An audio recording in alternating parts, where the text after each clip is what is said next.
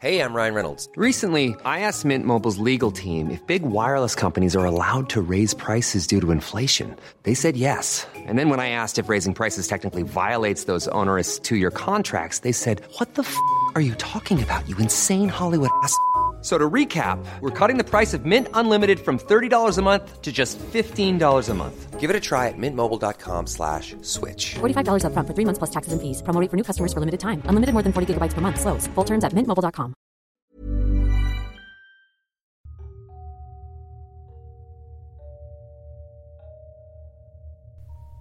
Du får en docka i present. Du känner en extrem dragning till den här dockan och du älskar den från första stund. Den dockan som du älskar verkar alla andra känna en avsky mot. De får kalla kårar av den här dockan som du gör allt tillsammans med.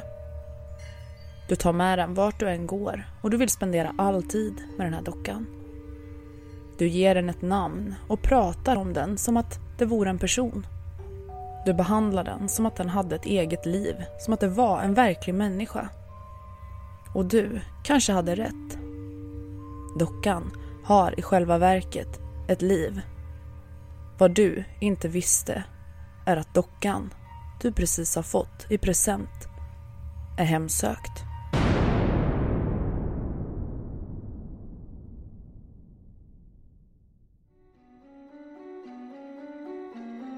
Hej och välkommen till Skräckstunden. En podcast för dig som älskar skräck.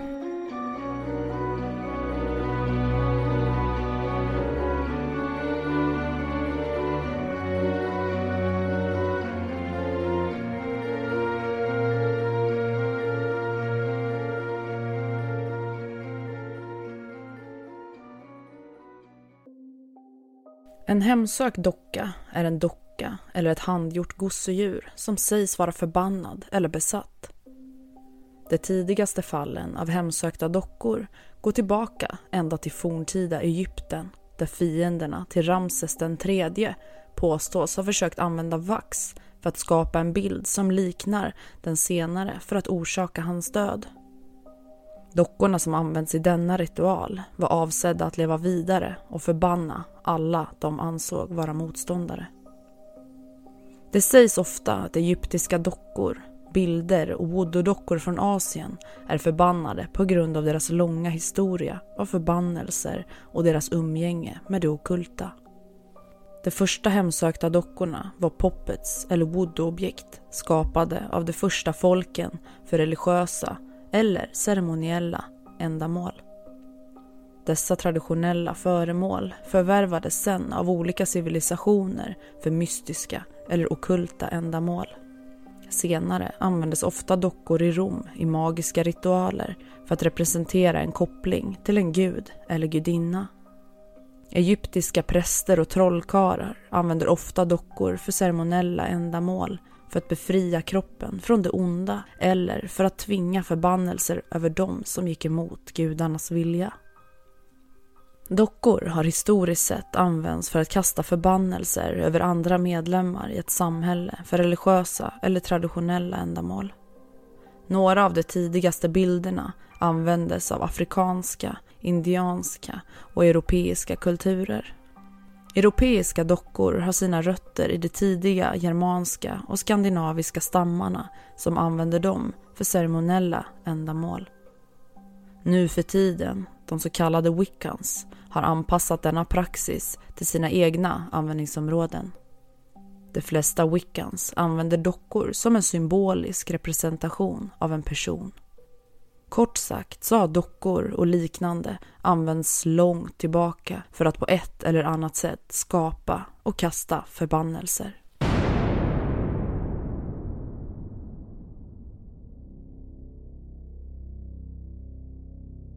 Om jag säger läskig docka eller hemsökt docka, då vet jag nästan vad du tänker på.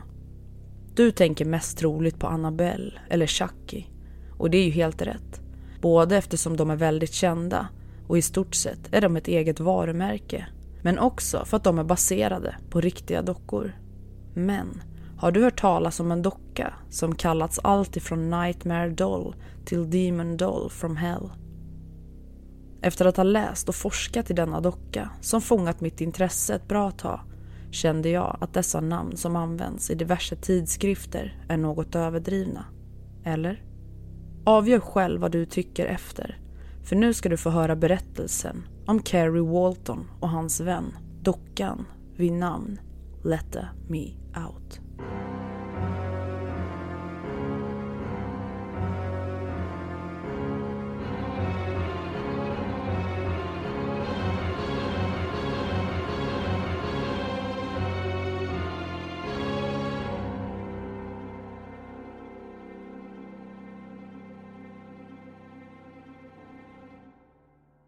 Kerry Walton växte upp i New South Wales i Australien.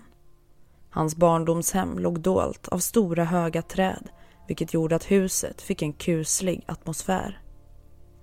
Carrie och hans kamrater brukade skrämma upp varandra med läskiga spökhistorier kopplade till huset. En av dessa berättelser handlar om en gammal gubbe som tidigare bodde i huset som i livet efter detta nu gick omkring med en säck full med människoskallar.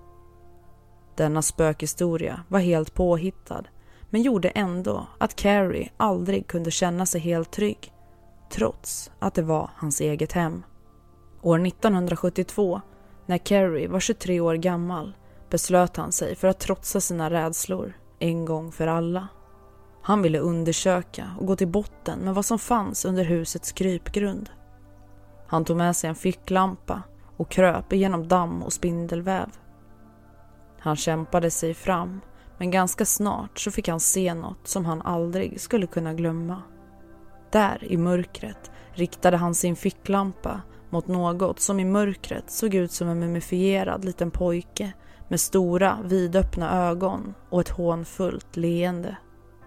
Carrie hade aldrig någonsin känt en större skräck och rädsla och han har själv uttalat sig och sagt att om varelsen hade rört på sig så hade han dött av skräck under huset och ingen skulle då någonsin hitta mig. När chocken hade lagt sig kröp Carrie in för att kolla närmare på fyndet han upptäckt. I sitt logiska tänkande förstod Carrie att det inte var en mumie utan mer en docka av något slag. När han skulle plocka upp dockan så följdes kläder sönder som damm i hans händer vilket gjorde att han förstod att denna docka måste ha legat där sedan urminnes tider. När han åter kom tillbaka ut i dagsljuset med sin nyfunne vän kändes allting bättre. Det var under bilresan tillbaks till Brisbane där han numera bodde som träfiguren fick sitt namn. Carrie hade lagt dockan i en säck och hans bror påstod att säcken rörde på sig. Brodern kallade då figuren skämtsamt för Let me out. Det låter som Let me out, vilket kort och gott betyder släpp ut mig. Och detta namn fastnade Carrie för så numera hade Carrie Walton funnit en ny vän vid namn Let Me Out. När Carries familj fick möta dockan var de aningen skeptiska då de upplevde dockan som aningen kuslig på flera sätt. Carries hund Randolph, som annars var en mycket lugn hund, blev som förbytt när han fick möta Let Me Out och började skälla och upplevdes som märkbart hotad av dockan. Carries fru Evelyn och vänner till familjen berättade hur de upplevde att Lettas ögon följde varje steg de tog. Carries barn gillade att leka med dockan men var livrädda för den om nätterna vilket gjorde att Carrie blev tvungen att gömma undan honom. I ungefär ett år låg dockan undangömd i ett förrådsutrymme då Carrie en dag tog den med sig på en resa till Sydney för att visa den för NCV State Museum. Experterna blev mycket intresserade av denna ungefär 80 cm långa träfigur. De berättade att detta med all säkerhet var en docka gjord av en zigensk dockmakare för omkring 200 år sedan. Förmodligen var den gjord i Rumänien eller någon av de närliggande länderna men hade nog aldrig använts som marionettdocka då den saknade fästen för trådar. Dockans hår var gjort av riktigt människohår, vilket är lite småläskigt. Men vad som dessutom inte gör det mindre läskigt är att om man öppnar dockans huvud så finns det något som ska föreställa en hjärna, vilket påminner om ihopknycklat tidningspapper. Varför skapade man då en docka som såg ut på detta egendomliga sätt? Experterna på museet berättade att zigenare för ungefär 200 år sedan involverade sig väldigt mycket med det okulta och att de på den tiden trodde starkt på reinkarnation vilket i detta fall innebär att en avliden persons själ kunde överta dockan för att således alltid kunna stanna i vår värld. Carrie hade för tillfället lite ekonomiska bekymmer och såg nu att han hade chansen att kunna sälja dockan till en samlare för en skaplig summa pengar. Han satte ut en annons och fick snabbt svar och han åkte sen till köparens bostad. När han skulle ta ut dockan ur bilen så kände han hur det bara tog stopp. Han drabbades av en känsla som han helt enkelt inte kunde förklara. Han kunde inte lämna ifrån sig dockan och han kunde inte ens förmå sig att ta den ut ur bilen. Det gick ändå rätt bra för Carrie trots allt då lokal-tv fick upp ögonen för den egendomliga dockan som för media var intressant både på grund av sin historia men främst för att dockan var så ofantligt läskig på alla sätt och vis. Carrie skulle tillsammans med Let Me Out få vara med i en talkshow där även ett medium skulle närvara. Inför showen skulle Carrie träffa mediet på dennes kontor och mediet berättar så här om mötet. När dockan kom till mitt kontor föll en tavla omedelbart ner från väggen och klockan stannade. När det var dags att filma och kamerateamet hade organiserat sig så placerade jag dockan i mitt knä och snart så började dockans huvud att röra sig. Man kunde höra det knarrande ljudet ifrån dockan när den sakta vände sitt huvud mot kameran. En av de närvarande fotograferna blev likblek i ansiktet och flydde ut bakvägen och hela evenemanget sändes till tusentals tittare. Mediet berättade vad han fick för information av den gamla dockan. När jag lyssnade på dockan upptäckte jag en själ av en sexårig pojke fångad i trädockan. Barnet hade drunknat under en storm i ett isolerat område i Rumänien. Hans far, överväldigad av sorg, formade en träfigur i beredskap för en ceremoni i syfte att överföra pojkens själ i dockan och barnet har suttit fängslad i århundraden. Han är förvirrad och rädd. Mediet berättade också att dockan kom till Australien med en invandrare och efter olika händelser kom den att förvaras under ett hus. En amerikansk tidning skrev en artikel om dockan och vad mediet hade avslöjat. I och med detta så reste en grupp amerikanska paranormala utredare till Australien för att genomföra en seans och även de fick samma information från den gamla dockan. Amerikanerna berättade för Carrie att han aldrig skulle kunna bli av med dockan. Carrie berättar.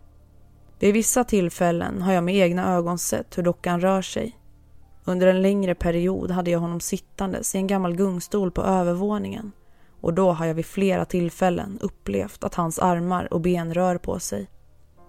Carries hustru Evelyn berättar hur hon upplever att dockan har en förmåga att visa olika sinnesstämningar. Vissa dagar då jag besökt honom ser han väldigt ledsen ut.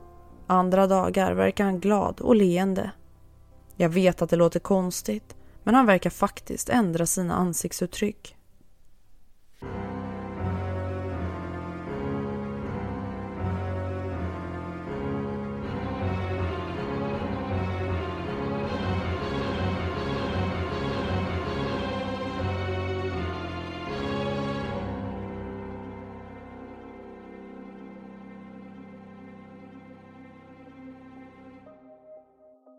När jag nu läst på om faktan om denna docka och känner att jag har lite mer kött på benen känns det väl orättvist att kalla dockan för demonen ifrån helvetet eftersom den sägs vara hemsökt av en sexårig pojke som en gång för länge sedan tragiskt drunknat. Dock måste jag ändå medge att efter att ha sett denna docka skulle jag själv inte vilja ha den i mitt hem eller ens i min närhet. Min känsla och tanke är att det kanske borde vara bättre att istället hjälpa denna unga pojke att få frid. Att få gå in i ljuset istället för att sitta fast och instängd i en trädockas kropp med ett fruktansvärt skrämmande yttre. Jag kommer att dela bilder men även videoklipp på dockan på mina sociala medier. Så är du nyfiken så gå in där och kika efter avsnittet om du vill få uppleva hur Let Me Out verkligen tittar rakt in i din själ. Du har nu fått höra om den första hemsökta dockan som vi ska prata om i dagens avsnitt. Men nu ska vi gå in på en annan hemsökt docka, nämligen Robert the Doll, också känd som Chucky.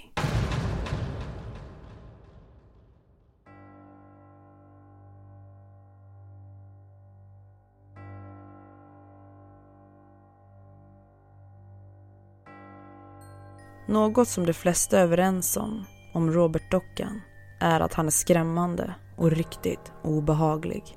Till synes är han en liten pojke i sjömanskostym med ett omtänksamt ansikte som bara är vagt mänskligt.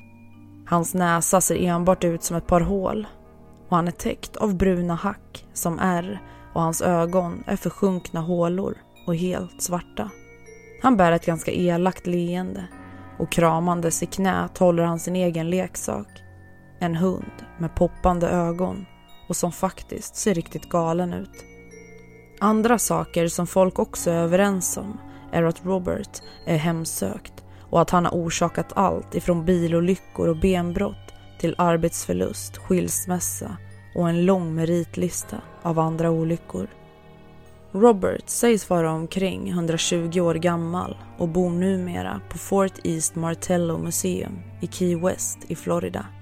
Innan dess var han egendom till en man vid namn Robert Eugene Otto och jag kommer att säga Otto då det var det han kallades.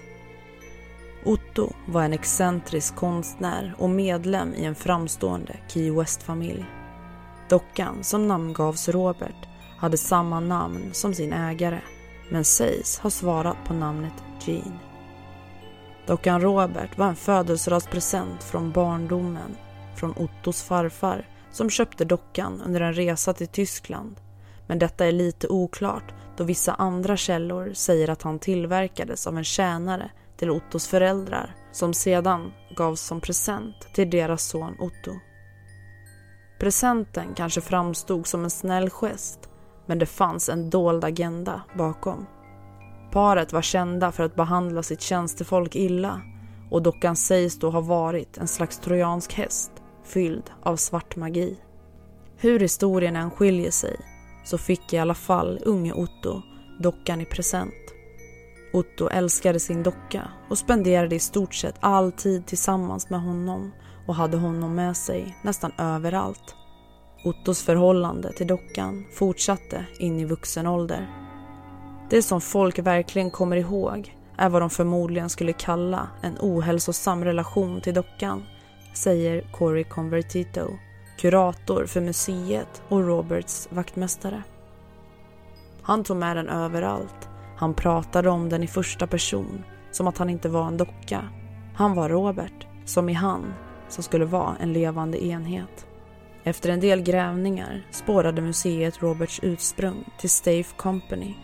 Samma leksakstillverkare som först tillverkade en nalle för att hedra Theodore Roosevelt. Robert var troligen aldrig avsedd att säljas som en leksak. En Stave-historiker berättade för museet att Robert förmodligen var en del av en uppsättning tillverkad för en fönstervisning av clowner eller narrar. Roberts lilla sjömanskostym levererades dock inte av företaget utan var nog en klädsel som Otto själv bar som barn. Ganska kort efter att Otto fått dockan började underliga saker hända. Grannar och folk i huset rapporterade att de sett dockan röra sig och även underligt fnitter rapporterades.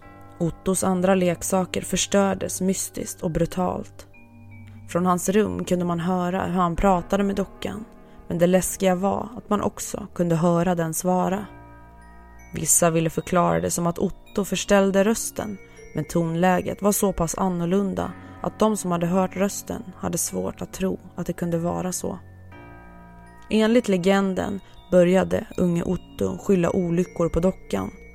Även om detta kunde ha skrattats bort som barnsligt berättande började vuxna också märka udda händelser. Särskilt när Otto och Robert blev äldre. Som vuxen bodde Otto i ett ståtligt hem som han kallade The Artist House där Robert kunde ses placerad vid fönstret på övervåningen. Myrtle Reuter köpte konstnärshuset efter Ottos död 1974 och blev också Roberts nya vaktmästare. Besökare svor att de hörde fotsteg på vinden och fnissanden. Vissa hävdade att Roberts uttryck förändrades när någon pratade om Otto i hans närvaro. Reuter sa att Robert skulle flytta runt i huset på egen hand och efter 20 år av upptåg donerade hon honom till museet 1994 där han än idag finns kvar. Istället för att man skulle kunna tänka att han nu skulle hamna i en mörk vrå på ett museum och samla damm blev flytten dit en vändpunkt för dockan. Sedan Robert anlände har besökare flockats till museet för att titta på den busiga leksaken. Han har medverkat i tv-program, han har fotograferat sin aura, han är ett stopp på en spökresa och han har inspirerat till en skräckfilm, eller rättare sagt flera skräckfilmer. Det sägs nämligen att Robert är den ursprungliga Chucky-dockan. Chucky har du säkert hört talas om och du har säkert även sett flertalet filmer om Chucky och Annabelle. Det sägs att dockan Robert är Chuckys startskott och den docka som inspirerat till den onda dockan Chucky, eller Charles Lee Ray som han heter. Förutom att Chucky blivit en stor merch och ikon finns även den riktiga Robert-dockan att köpa kopior utav. Det finns även böcker, underlägg och t-shirts. Det ska till och med finnas en möjlighet att få skriva brev till Robert. Han får ungefär 1-3 brev varje dag, säger Roberts ansvariga vaktmästare. Men det är inte typiska fanbrev, utan ofta ursäkter. Många besökare tillskriver olyckor efter besöket att de inte respekterat Robert eller till och med öppet att de respekterar honom och de skriver och bönar om förlåtelse. Andra frågar honom om råd eller om hjälp ifrån honom att straffa dem som har gjort orätt mot dem. Convertito säger att de fått cirka tusen brev som de också sen behåller och katalogiserar. Robert får också mejl och hyllningar. Vid något tillfälle blev det också av någon anledning känt att Robert gillade sötsaker och folk började då skicka gåvor i form av godis till honom. Nyligen fick han en låda med åtta påsar pepparmynta, ett kort men ingen returadress.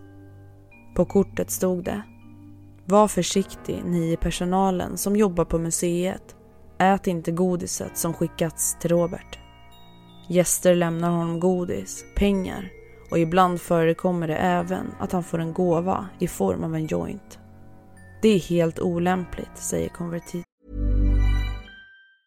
When you're ready to pop the question, the last thing you want to do is second guess the ring. At BlueNile.com you can design a one-of-a-kind ring with the ease and convenience of shopping online. Choose your diamond and setting. When you find the one, you'll get it delivered right to your door. Go to Bluenile.com and use promo code LISTEN to get $50 off your purchase of $500 or more. That's code LISTEN at Bluenile.com for $50 off your purchase.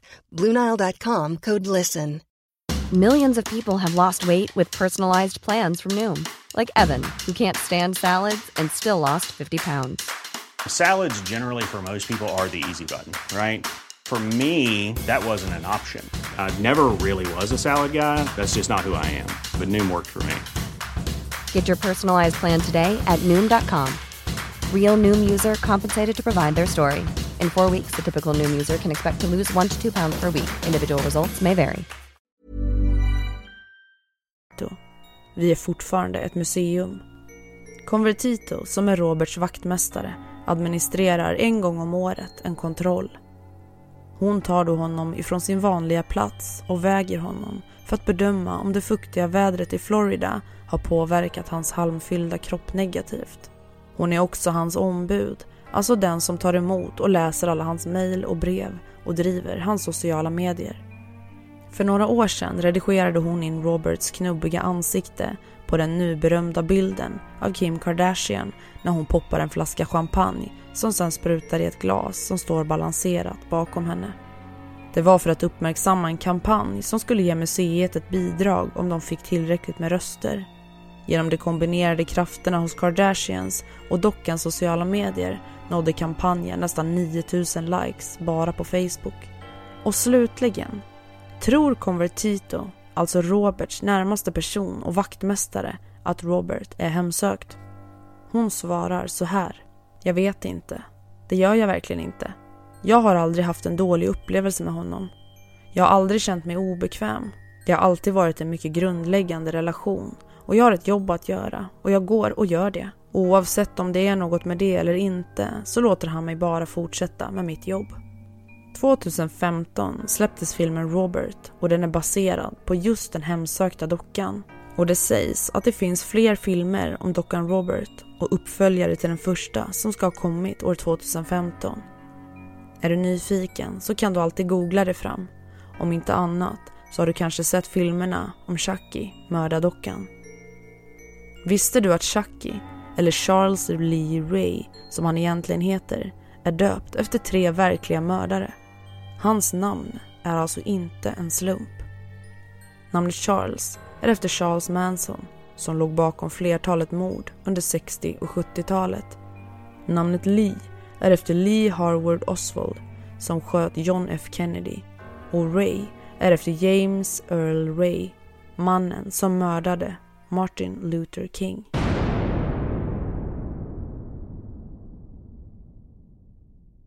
Nu har vi pratat om två hemsökta, eller besatta, dockor. Avslutningsvis i detta avsnitt så ska vi fortsätta på spåret att vara besatt.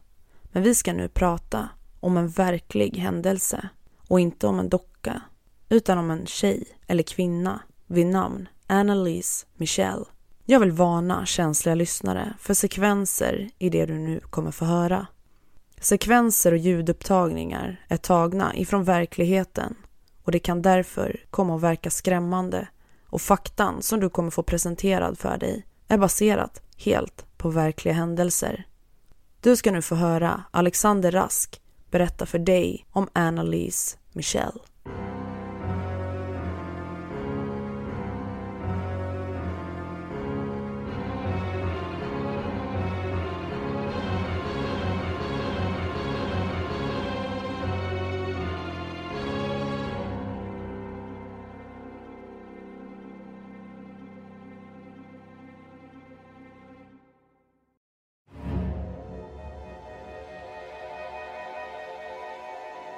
Även om många kanske inte vet det så var de skrämmande händelserna i filmen The Exorcism of Emily Rose från 2005 inte helt fiktiva utan baserade snarare på en tysk flickas verkliga upplevelser vid namn Annalise Michel. Annalise Michel föddes 1952 i den lilla tyska staden Klingenberg där hon växte upp som en hängiven katolik i Bayern i Västtyskland på 1960-talet där gick hon i mässa två gånger i veckan. När Annelise var 16 år gammal fick hon plötsligt en blackout i skolan och började gå omkring som omtumlad. Även om Annelise inte mindes händelsen sa hennes vänner och familj att hon befann sig i ett transliknande tillstånd. Ett år senare upplevde Annelise Michelle en liknande händelse där hon vaknade upp i trans och kissade i sängen. Hennes kropp genomgick också en rad konvulsioner som gjorde att hennes kropp skakade okontrollerat. Men det som hände härnäst var ännu mer störande. 1973 drabbades hon av depression och började höra röster som sa att hon var fördömd och skulle ruttna i helvetet. Att läggas in på ett psykiatriskt sjukhus förbättrade inte Michelles hälsa. Dessutom började hennes depression att fördjupas. Hon blev allt mer frustrerad över medicinska ingrepp eftersom det inte hjälpte. Långsiktig medicinsk behandling visade sig vara misslyckad. Hennes tillstånd, inklusive hennes depression, försämrades med tiden. Michelle, som hade centrerat sitt liv kring en hängiven katolsk tro, började tillskriva sitt tillstånd som demoniskt besatt. Annelies Michelle blev intolerant mot heliga platser och heliga föremål, såsom krucifix, under de religiösa riter som Michelle genomgick fick hon utskrivna antipsykotiska läkemedel som hon kanske, eller kanske inte, hade slutat ta. I juni 1970 drabbades Michelle av ett tredje anfall på det psykiatriska sjukhus där hon bodde och för första gången ordinerades antikonvulsiva läkemedel. Men det medförde inte någon omedelbar lindring av hennes symptom. Hon fortsatte också att tala om att vad hon kallade djävulsansikten som hon såg vid olika tidpunkter på dagen dök upp.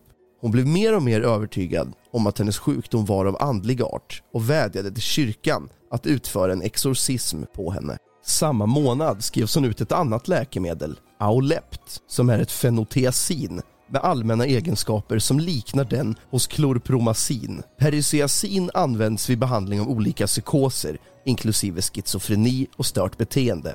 I november 1973 inledde Michelle sin behandling med Tegrotol som är ett läkemedel mot kramp och stämningsstabiliserande. Michelle tog denna medicin ofta, ända fram till strax före sin död.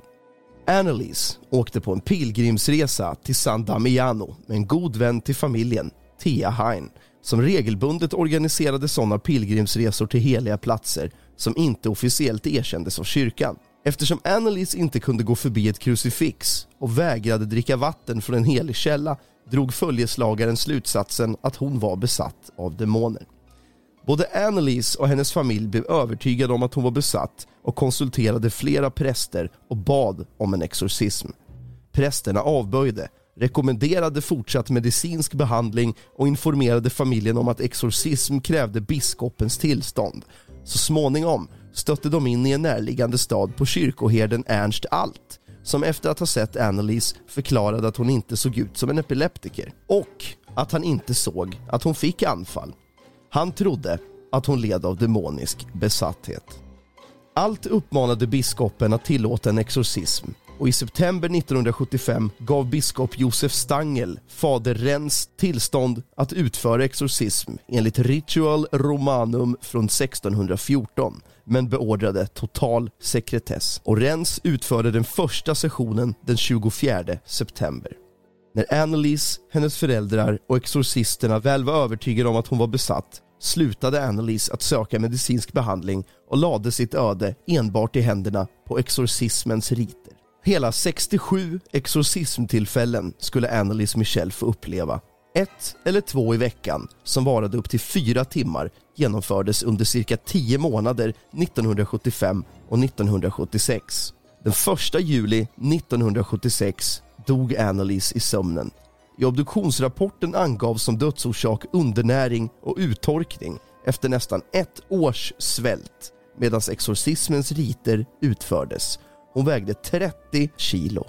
Efter en utredning hävdade den statliga åklagaren att Michelles död kunde ha förhindrats redan en vecka innan hon dog. 1976 åtalade staten Annelies föräldrar och prästen fader Ernst Alt och fader Arnold Rentz för vårdslöst mord. Under rättegången grävdes Annelies kropp upp och för domstolen spelades bandupptagningar upp av exorcismerna under de 11 månaderna som ledde fram till hennes död. Föräldrarna försvarades av Erin Schmidt Leichner. Staten begärde att ingen av de inblandade skulle fängslas. Istället rekommenderades böter som straff för prästerna. Åklagaren begärde att föräldrarna skulle avstå från straff eftersom de hade lidit tillräckligt. Rättegången inleddes den 30 mars 1978 och väckte stort intresse. Inför domstolen hävdade läkaren att kvinnan inte var besatt. Även om Dr. Richard Roth, som hade blivit ombedd om medicinsk hjälp av fader Alt, påstods ha sagt efter den exorcism han bevittnade den 30 maj 1976 att Det finns ingen injektion till djävulen Annalise. Prästerna försvarades av advokater som anlitades av kyrkan och föräldrarna försvarades av Erin Schmidt Leichner. Schmidt Leichner hävdade att exorcismen var laglig och att den tyska konstitutionen skyddade medborgarna i det obegränsade utövandet av sin religiösa övertygelse. Försvaret spelade upp band som spelades in vid exorcismens sessioner, ibland med vad som påstods vara argumenterande demoner. Detta för att bevisa att Michelle verkligen var besatt. Ja, jag ging und fam och konfronterade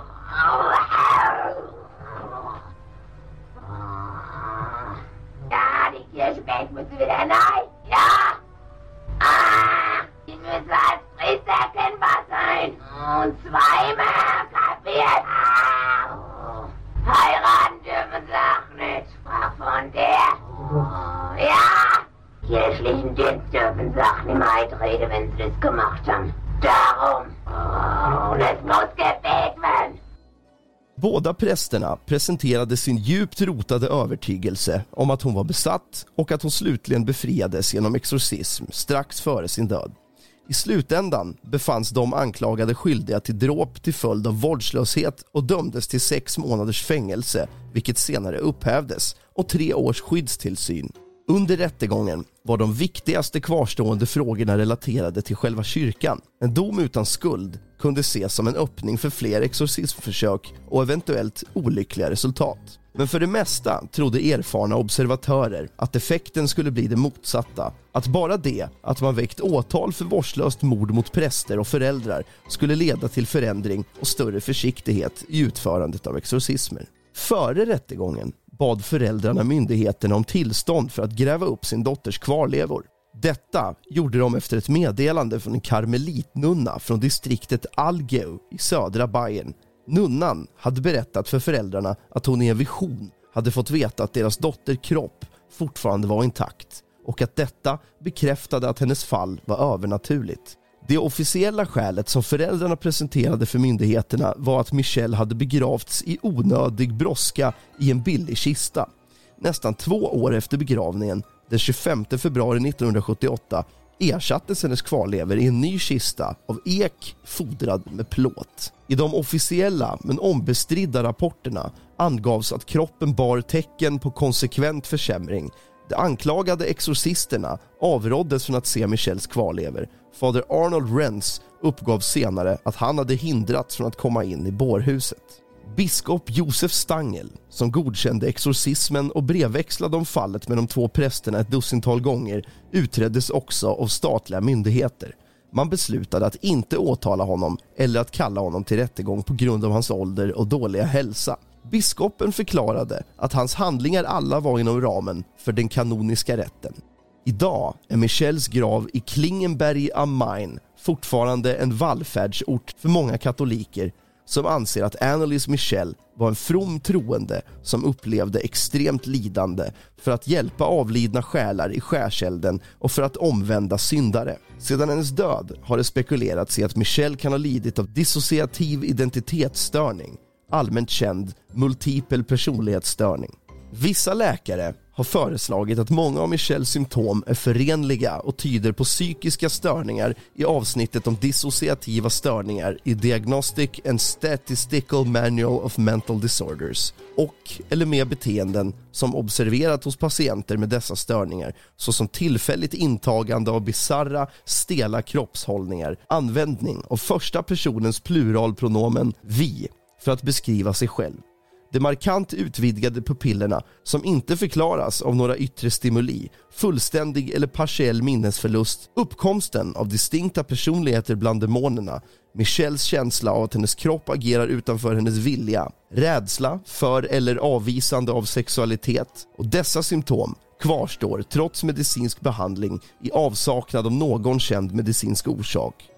Utan förvarning förändrades hennes liv en dag 1968 när hon började skaka och upptäckte att hon inte kunde kontrollera sin kropp. Hon kunde inte ropa efter sina föräldrar Josef och Anna eller någon av sina tre systrar. En neurolog på psykiatriska kliniken i Wurzberg diagnostiserade henne med grand mal, epilepsi. På grund av de epileptiska anfallen och den svåra depressionen som följde togs Annelies in för behandling på sjukhus. Strax efter anfallen började Annelies se djävulska grimaser under sin dagliga bön. Det var hösten 1970.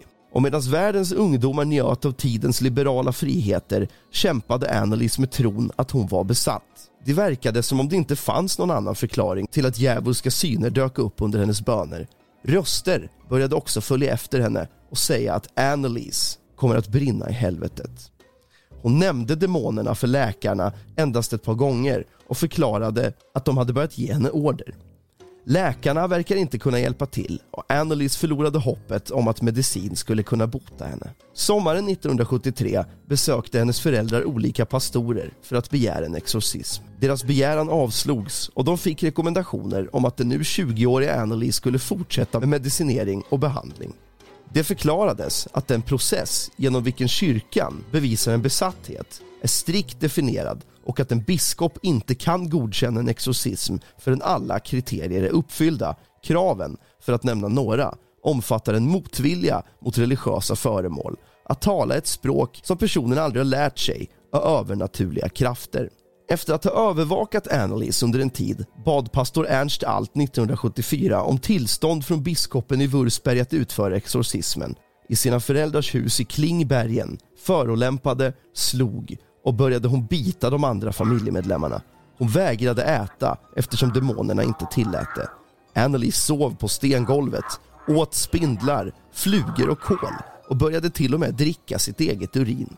Man kunde höra henne skrika i timmar i hela huset medan hon slog sönder krucifix, förstörde målningar av Jesus, slet sönder rosenkransar.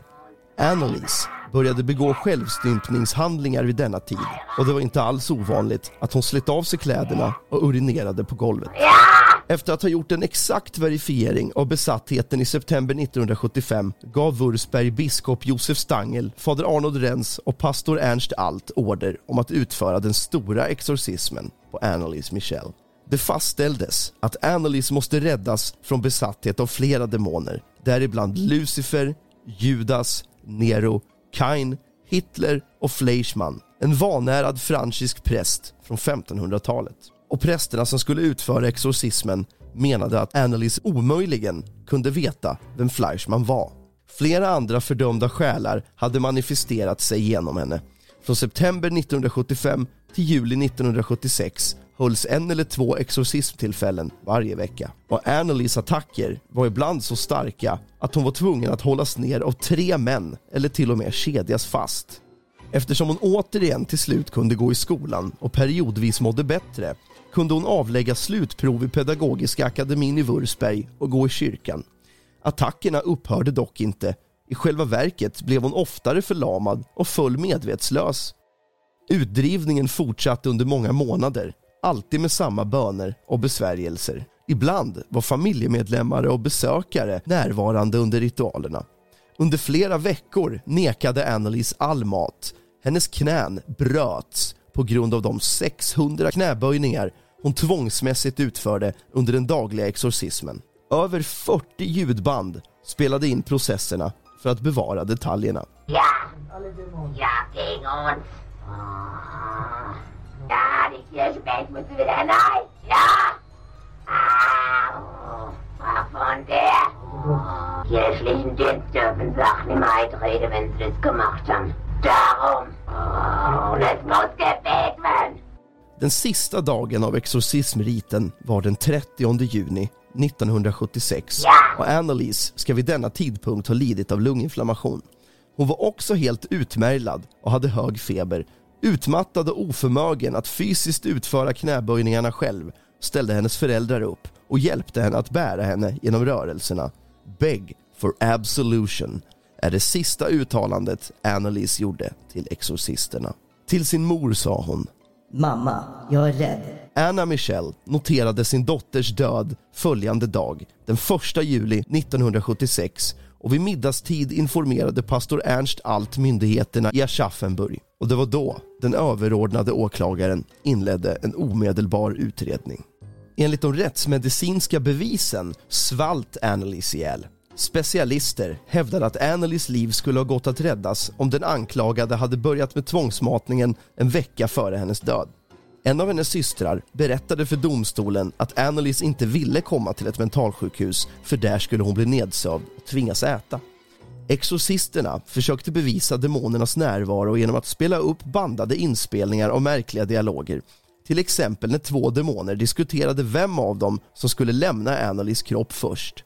En av demonerna kallade sig Hitler och talade med fransk dialekt. Hitler var född i Österrike.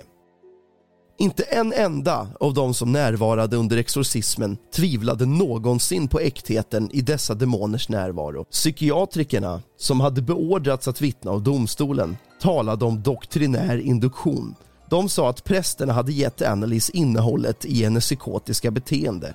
Följaktligen, hävdade de, accepterade hon senare sitt beteende som en form av demonisk besatthet. Många trodde att Annelies kropp inte fann frid med döden. Hennes lik grävdes upp 11 och ett halvt år efter hennes begravning bara för att bekräfta att den hade ruttnat som den skulle under normala omständigheter. Idag är hennes grav fortfarande en vallfärdsort för rosenkransbönbärare och för de som tror att Annelies modigt kämpade mot djävulen.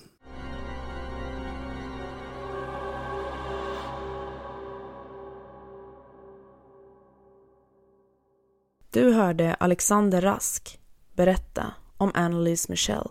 En fruktansvärd och tragisk historia. Alex har en egen podd och jag kommer lägga en länk till den nere i avsnittsbeskrivningen under avsnittet. Så tack till Alex. Jag kommer också att lägga ut bilder som är relaterade till dagens avsnitt på mina sociala medier. Så om du vågar titta på dessa världskända och hemsökta dockor men även bilder på Annalise Michelle så tycker jag direkt att du ska gå in och titta där. Men glöm inte att det är helt på din egen risk. Tack för att du har lyssnat på veckans avsnitt glöm inte att berätta för mig vad du tyckte om det.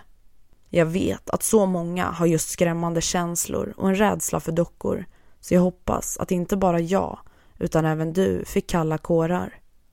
Tack för att du har lyssnat. Du har lyssnat på Skräckstunden. En podcast som får ditt blod att frysa till is. Ha en fin vecka så hörs vi snart igen.